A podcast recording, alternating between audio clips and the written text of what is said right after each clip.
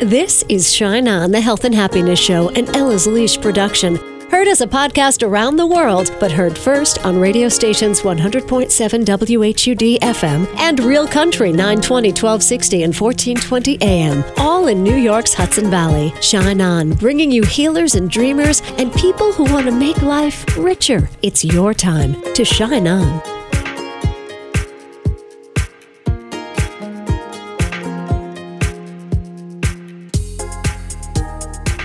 Hi, it's Casey. Thank you so much for shining on today. How you doing? We made it to July. The summer of not too much to do, right? The summer of finding new things to do. Not a lot of vacations being planned, not a lot of concerts or ball games to go to. But you know, we'll find a way. Peaceful, easy summer, perhaps. Wishing you that, and a healthy one too. Here's a little something special for all of you who go on social media and take those personality tests. Have you done that? And then you post them on Facebook, the results of your personality test. Uh, those are entertaining, right? It's a way to pass the time, I guess. But your personality isn't permanent. Your personality isn't permanent. That is the title of a new book by psychologist and best-selling author Benjamin Hardy, P H D. He does a whole lot of debunking in this new book. Benjamin Hardy, what do you mean that personality isn't permanent? Well, what I mean is, is that there's popular misconception about personality, for example, that it's who you are, it's your innate, authentic self, and that it doesn't change. And that's just not... Re- and even popular personality tests like Myers-Briggs actually kind of push people into that same perspective, that your personality is who you really are and it doesn't change. That's not what the research shows. Research shows that your personality totally changes throughout your entire life and that people under-predict how much they actually already have changed and how much they will change, and that you can very much proactively choose who you want to be. Mm, very much proactively choose who you want to be. You know, this makes so much sense to me. Personality isn't permanent. Break free from self-limiting beliefs and rewrite your history, Benjamin Hardy's book. Because, you know, if I met the person I was at, say, twenty-five, I, I wouldn't know her. I, yeah, well, I you would. Yeah, yeah, you wouldn't be her. I wouldn't sure. be her, and you know, our personalities were completely, completely different. So, what made you want to do this research? Two things were kind of funny. One was uh, I did have an experience when I was in an undergrad where my wife literally almost didn't marry me because of the score I got on a personality test. You know, and, and those types of, yeah, it's pretty funny. Like, you know, her parents and stuff, they were like, uh-oh, like, you know, I took a test called The Color Code. And this honestly isn't the reason I wrote the book, but it's just really funny. You know, those types of tests can lead to stereotyping, and obviously there's a lot of conversation on that subject nowadays. Right. Um, but uh, the thing that really pushed me to write this book was the subject of trauma. And trauma is often misunderstood. Trauma is often thought of as like big life-changing, like going to war, or like, you know, but trauma is actually, it could be any negative event that shapes how you see yourself. It mm-hmm. could be being told you're bad at math. And those types of experiences stop you from developing, and, and, and they literally stop your personality from growing. And so um, I just wanted to explain to people why personality seems more consistent or more stuck than it really needs to be or has to be. Okay. I, I, you know, I'm writing down so quickly. This, this is wonderful. Trauma can stop your personality from growing, and you say trauma is something as as much as being told you're bad at math or don't sing too loud in the choir. Um, and think about the global trauma we're experiencing right now. It's big. We're going through some big stuff, and really, it's, it's it's really important to realize that your identity is actually different from your personality. Your identity is how you see and explain yourself. It's the it's the way you it's it's your story. And trauma is a story. You know, it's it's not actually what happened to you. It's what it's the meaning you gave to what happened to you, and it shaped how you see yourself. And your identity, or your you know the way you see yourself, shapes your behavior, which over time becomes your personality. And so people, you know, we are going through a global trauma, and it's really the meaning you give to this. You can choose the way you see this, and ultimately that's going to impact what you become in the future. Right. You were talking about these personality tests like Myers-Briggs and The Color Code.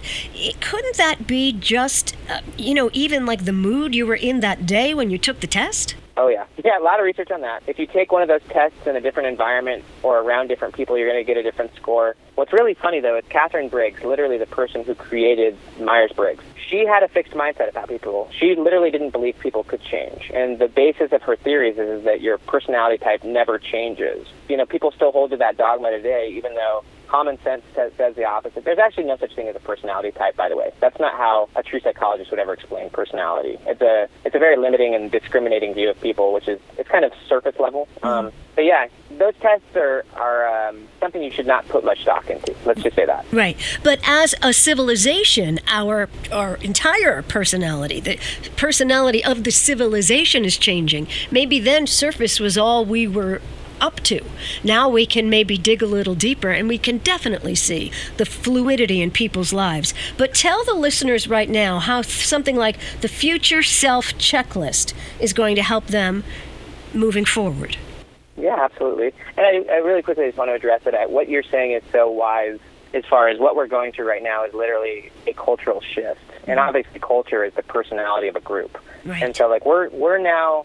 We're now reassessing what's going on, and we're making a big shift. And as a result of what's going on, we're actually changing our view of the past, right? We're we're now no longer seeing events from the past with the same eyes. Cause mm-hmm. And so, yeah, it's, it's amazing. But yeah, as far as future self, there's so much research on this subject now. And what Daniel Gilbert, who's a Harvard psychologist, has found is, is that very few people spend much time imagining their future self. Instead, we spend way more time remembering the past. And there's other research that shows that you actually want to view your future self as a different person. Kind of like you when you were talking about yourself at age twenty-five. You're no longer that same that, that same girl. Well, what people as a rule tend to do is, is they tend to think that who they are right now is who they're always going to be, even if they know that they're way different from who they were five, ten years ago. Right. And so it's actually really healthy mentally and psychologically to say your future self is actually going to be totally different from, from who you are today. They're going to see things differently. They're going to maybe even dress differently. They're going to have different priorities and focus.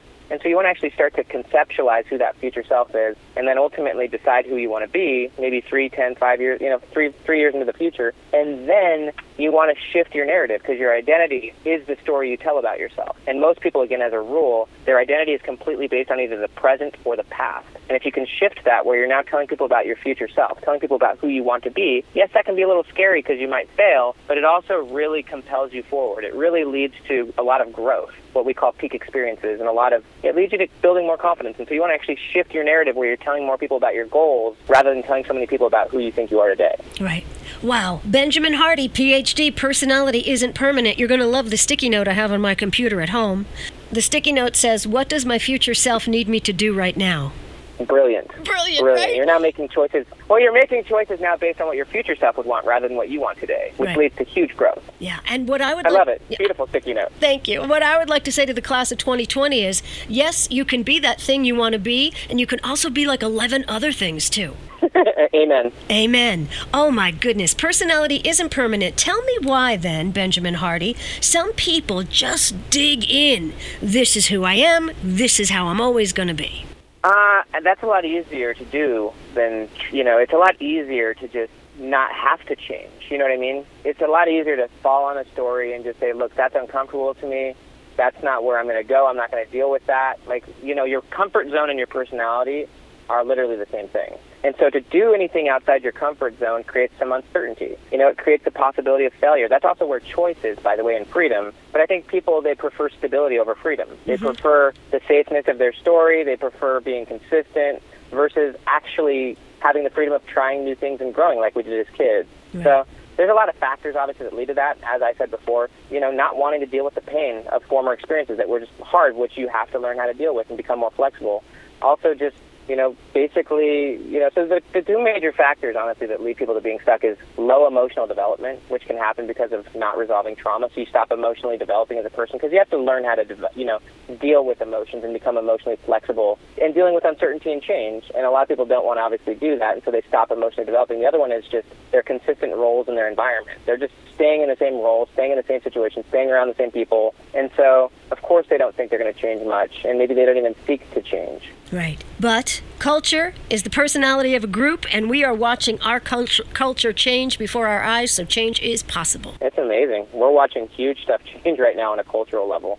Yes, we most certainly are, and that is a beautiful thing. Keep changing, keep making life better for everybody. Hi, it's Casey. Thank you for shining on. It's Shine On, the Health and Happiness Show. Our guest right there, Benjamin Hardy, P H D, Personality Isn't Permanent. And of course, those of you who listen to the show know that sticky note that I have on my computer, one of many. I should do a show just about the sticky notes on my computer. I think I might do that.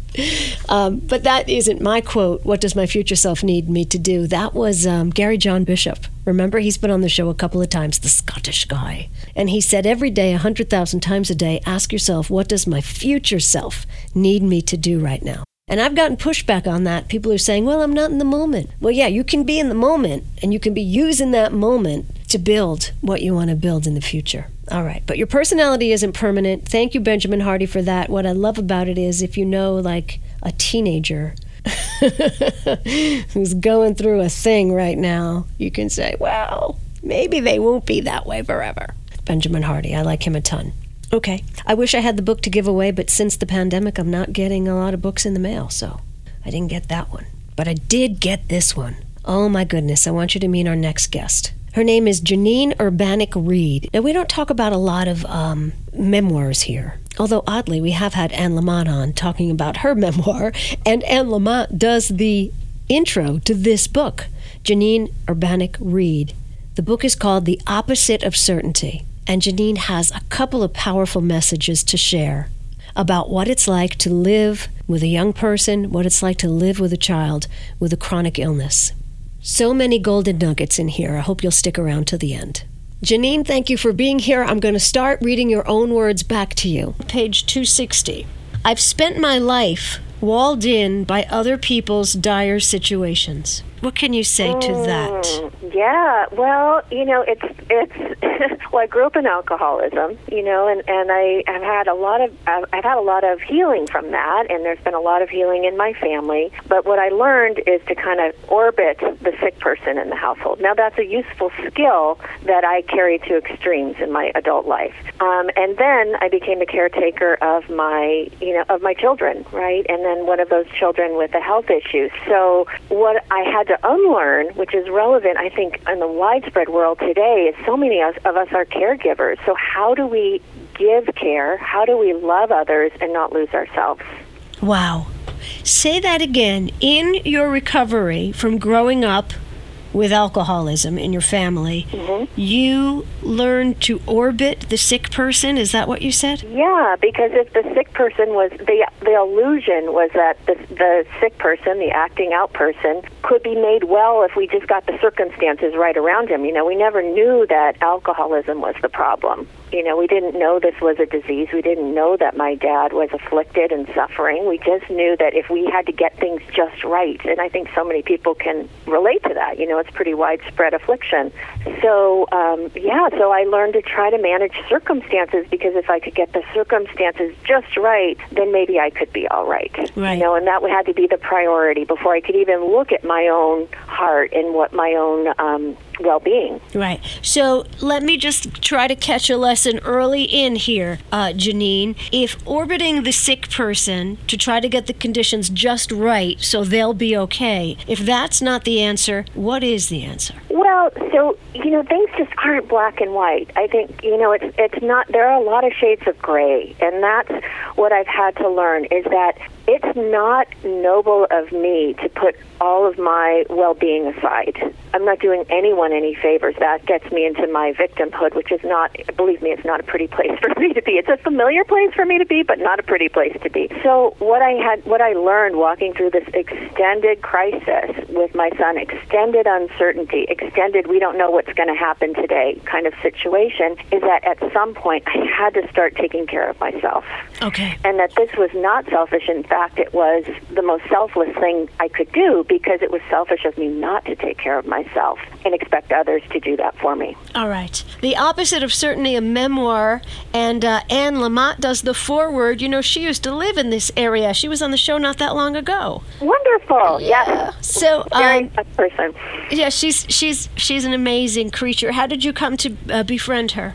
We we live in the same community, and when my son was first diagnosed with his brain tumor, she approached me at a, at a prayer meeting we were we were at and offered to pray with me every day. And she said she had done that for many people, but I was the first person who called her the next day and said, "Okay," you know. And she lent me her um, she had a magnificent Mary ma- uh, medallion, uh, and I, I now have my own. I'm pinching it at this moment, and she lent that to me until the crisis passed. So um, we became best friends about twelve years ago, because I, and I kept her married for probably a year until she bought me my own. Oh, yeah. That is so wonderful. Yeah. Oh, I'm, I'm so, I, wow. Well, that's a little extra added something. All right. Yeah. Um, two things I want to ask. First off, what is the state of your family at this moment? Well, we are, you know, we are in uncertain times. We're all under one roof right now, which is pretty wonderful. I have three children. Um, I'm, I'm still married to my my husband, my my same husband, and we're, you know, we're we're in a bit of a low patch with uh, my son's health, and we're, you know, again back to those tools. Where am I right now? Right now, it's a beautiful day here. My son is sleeping in, as twenty-three-year-olds are apt to do, and, you know, we, we kind of go from there, from moment to moment. What's his name? Mason. All right. We would like everyone listening to right now send a healing prayer to Mason. We, mm, thank you, Casey. That's we, beautiful. We I, can do that, right? I really appreciate that. Absolutely. I, you know, I, I believe in prayer. I really do. All right. And the second thing I wanted to say, what was the turning point? What was the what was the moment when you said, I cannot do this anymore? There was a moment when, and I write about this in the book, um, you know, where I, I tried absolutely everything as a mother to do it right, because I was determined my kids would never be hurt, right? And then here comes this foe that I couldn't control, uh, you know, brain tumor. There was a moment when we, Mason was hospitalized, this long hospitalization, and he was needing another surgery. And I, I called one of my closest friends, and she said, you don't think you can do it, right? And I said, yes, I can't do it. That's right. I just cannot do this. And she paused, and she said, but you're doing it. And that was the turning point for me. You're doing it. And from that moment, you know, and that was also the, you know, that time frame that I started taking care of myself. I started taking just a little walk in the day. I'm not talking about, you know, two-hour massages or anything like that, but a walk, a glass of water, a call to a friend, little steps to take care of myself, because I realized that my life didn't start when circumstances went changed for the better. My life started, was this is it, that this is the life I have, you know, and that was a huge turning point for me. Yeah. You are so um, kind and generous to share the, all of this with us. How does Mason feel about the book?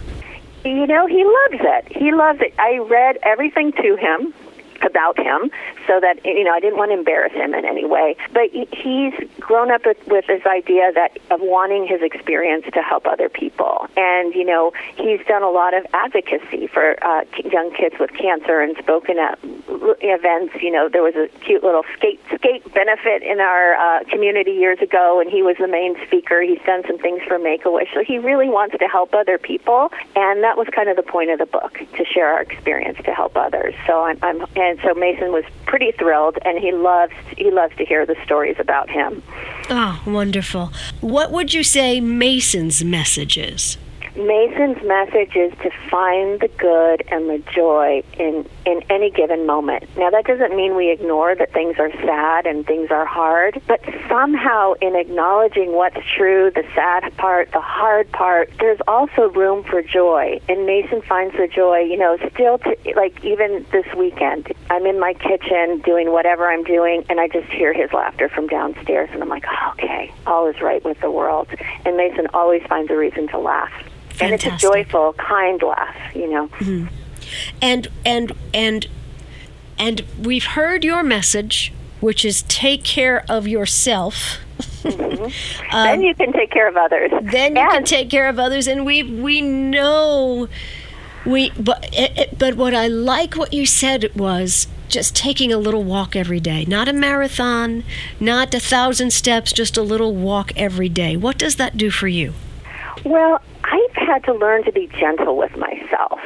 You know, and then sometimes I need to hit the reset button. I also have this this default that if I have a problem, I am so focused on that problem, and I'm like, you know, like it's like a knot, you know, and you pull on the strings tighter. And sometimes the point of if I, my, my worries might be very legit, legitimate. I need to set it down and look away for a little while and inhale. I for, oh, crazy, crazy, right? I forget to inhale. I forget to breathe. Um, and a friend of mine told me years ago that the root of the word breath is spirit. You know, if you go down to it's in it's in the book. I say it much better. I say everything much better. In the book. That's why I'm a writer, not a not a not a person who does your job, right? But I, so I get to edit and re-edit myself. But that that, that there's some that the spirit, you know, inhaling deeply, slowing down, and the, you know, I'm often shocked by how Um, unkind the voice to myself can be. Mm-hmm. So I'm really trying to cultivate that gentle voice in myself. And lo and behold, if I cultivate that, I've got a gentle voice towards others, coincidentally. All right. I'm going to ask you a question. I do a lot of women's workshops. And one of the first questions I ask is, how do you love? Compare it to something. And I compare my love to a Rottweiler puppy. It's very much in your face and wiggly and happy. And then I ask the ladies to uh, tell me how they love themselves. And is it the same? Do they love out the same way they love in? Oh. And when you can love yourself the way a fairy godmother would or Mother Mary would, mm-hmm. you're on the path to self-care. It's beautiful. That is beautiful. And I probably love like an old golden retriever at this point.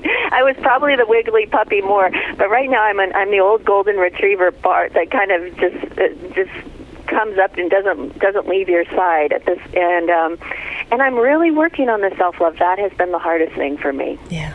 Yeah. It has been the hardest thing, and and again, like it's that irony how um, when I, when I'm gentle with myself, when I'm kind with my self-talk, that just flows out of me to other people too, as does the critical talk inside my head. Ah, all right. I want to go back just to uh, where we started when you said um, in an alcoholic home, when uh, you know everyone orbits the sick person, trying to make them. Just everything right for them so they'll be okay, right?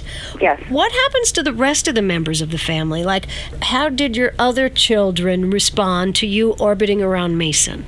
Well, it's it's not ideal, let's just say. You know, I um, I was always aware of trying to, oh, you know, and I think as mothers we do this. We're trying, we try to parse out our attention in equal portions, and that just doesn't happen when one of those children has cancer. You know, it just does not happen. So it, it's been hard. It's been really hard. I have to say that my other children have gotten a resilience that they probably wouldn't have gotten if I'd been successful in protecting them from all pain in life. Wow. So they are really empathetic and kind people. Even today, you know, they're um, twenty and twenty-five, and Mason's twenty-three, and h- how they um, help out their brother while he's, you know, going through this rough patch is pretty remarkable.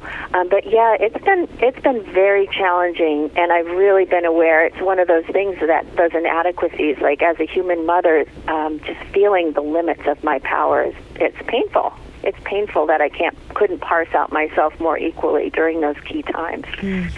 All right. The Opposite of Certainty is the book. Um, talk to the listeners. Tell them why they should pick this up.